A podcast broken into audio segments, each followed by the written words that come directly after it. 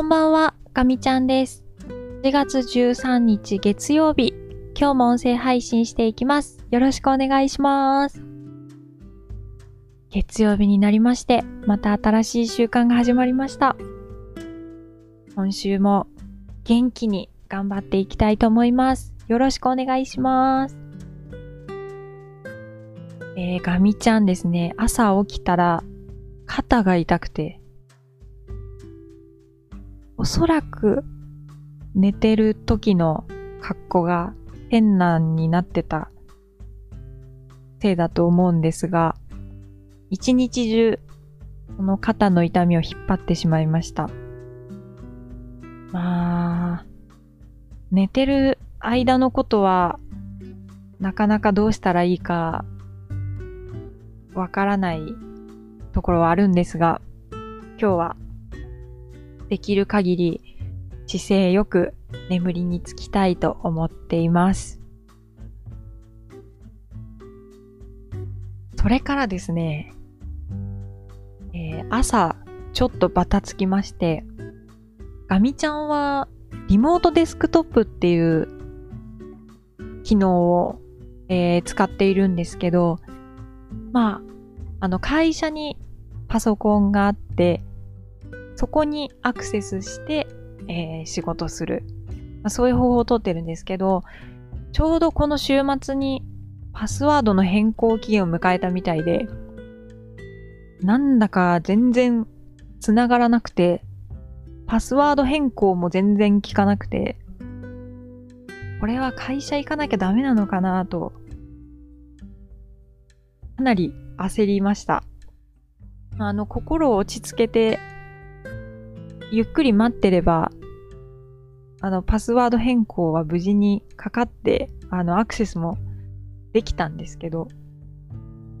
ちょっと焦ると良くないですね。なんかこう、朝からちょっと心乱れてしまいました。あの、リモートデスクトップを使われている方は、パスワード変更期限を迎える前に、ちょっと早めに変えておくことをお勧めしたいと思います。ちょっとガミちゃんのようにバタバタっとしてしまうと思うので、はい。今日はですね、まあそんな感じで、なかなか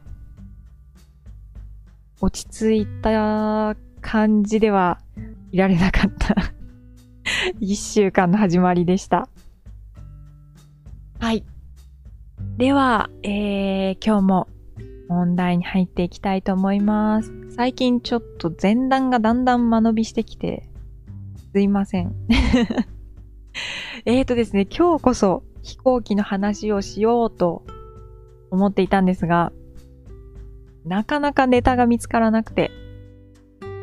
えー、防氷装置の話をしようと思ってたんですよ。週末こうパラパラ雑誌を見ていたら、防氷装置の話があって、あ、これいいなと思ったんですけど、ちょっと仕組みを調べるところが至らなくて、急遽切り替えて、今、アビエーションウィークをざーっと読んできた中で気になったトピックを今日はご紹介したいと思います。えー、っとですね、水素の飛行機、皆様ご興味はありますでしょうか？ガミちゃんは非常に気になっています。の EU の方でもう何年までに CO2 の排出量がいくら以上の飛行機は飛ばせません。っていうのがもう出始めていて、もう急遽欧米を中心にジェットエンジンじゃなくて違う再生可能エネルギーを使った推進力っていうのをもう急いで立ち上げようと、まあ模索されてる企業が増えてきているみたいです。もともとそういう発想っていうのは、長い間研究はされてきているんですが、なかなかその実用化ってなるとまた話は別で、研究はあったけれども、そんなにこう、現実味を帯びた感じではなかったんですが、最近急にその盛り上がりを見せてきて、結構面白い感じになってきています。ガミちゃんももうちょっと情報収集していかないといけないなって思ってるんですが、もう燃料電池を積んだ飛行機ですとか、そういうものがね、もうどんどん出てきているみたいです。でちょうどこのアビエーションウィークに上がってた写真が面白くて、ちょっとご紹介させていただこうと思ったんですが、えっ、ー、と、今、ガミちゃんが見てる写真はですね、えっ、ー、と、2機の飛行機が、主翼を、お互いの主翼を対して繋がってる写真が今上がってます。で、その繋がってる主翼の先端にですね、プロペラがついていて、なんて言ったらいいんですかね。こういうの総動機って言っていいのかな。まあ、あの、2機の飛行機がくっついてるって思っていただくと、多分一番イメージが近いかなと思います。まあ、なんでこういう形になってるかっていうのも、あまり深いところは分かっていないんですが、ガミちゃん見た目から入るので、え非常にこういう飛行機はいいなぁと思います。あれですね、ちょっと横幅がすごく大きくなるので、これまでの滑走路とか使えるのかなっていう印象は受けますね。そういうあたりの整備とかもこれから進んでいくのかなっていう感じですね。えもともとガミちゃんが聞いてたのは、なんか水素飛行機って一時期すごい盛り上がったんですけど、その、あの飛行機を持ち上げるだけの水素を積むには、やっぱり結構難しさがあるみたいで、例えば、あの、ボーイング737、あの機体を飛ばすために、丸々水素